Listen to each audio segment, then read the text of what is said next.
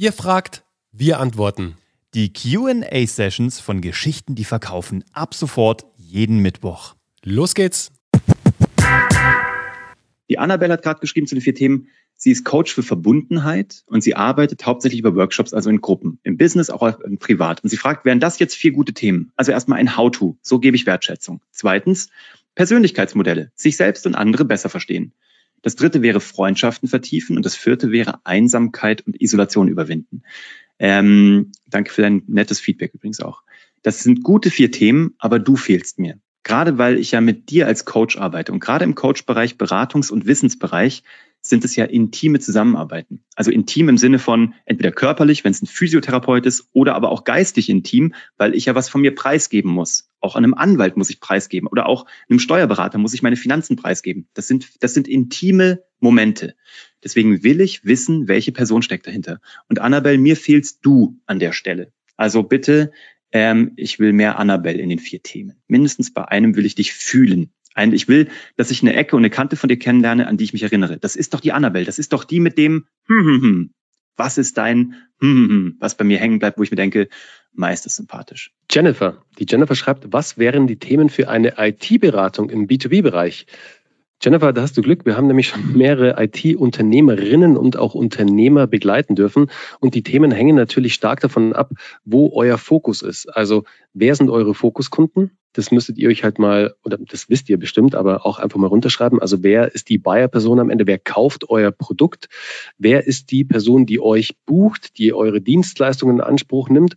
Und anhand dieser Personengruppe oder der Zielgruppe solltet ihr eure Themen festlegen. Also A natürlich, ihr steht für Vereinfachung. Vereinfachung ist zum Beispiel ein Thema. Ihr helft Menschen, die komplett überfordert sind, eben mit IT-komplexen Themen. Ihr bringt da die Einfachheit rein. Ihr entknotet sozusagen äh, das Thema IT und macht es einfach für den Menschen, damit er das konsumieren kann. Also das Thema Einfachheit. Dann das Thema Nahbarkeit vielleicht. Also, dass ihr sehr nahbar seid als Unternehmen, als ähm, ja, du als Protagonistin jetzt vielleicht auch, ähm, die dort eingesetzt wird, jetzt nach draußen gehen sozusagen, die das, äh, die Company, die sich die Firma repräsentiert. Was das damit zu tun hat, dann seid ihr vielleicht ein Familienunternehmen.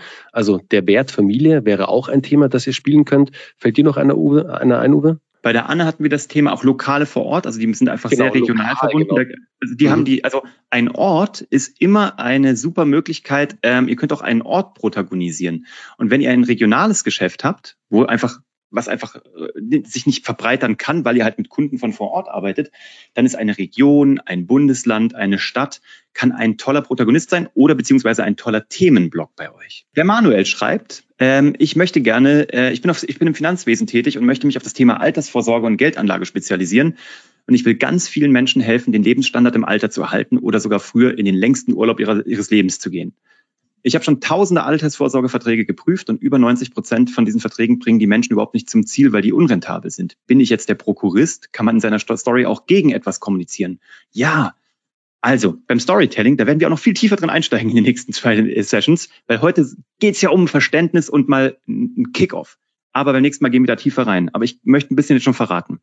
Beim Storytelling probieren wir immer, den größtmöglichen Mythos abzuholen. Und einer der größten Mythen ist halt David gegen Goliath ein kleiner Mann gegen den Rest der Gesellschaft oder gegen eine Branche.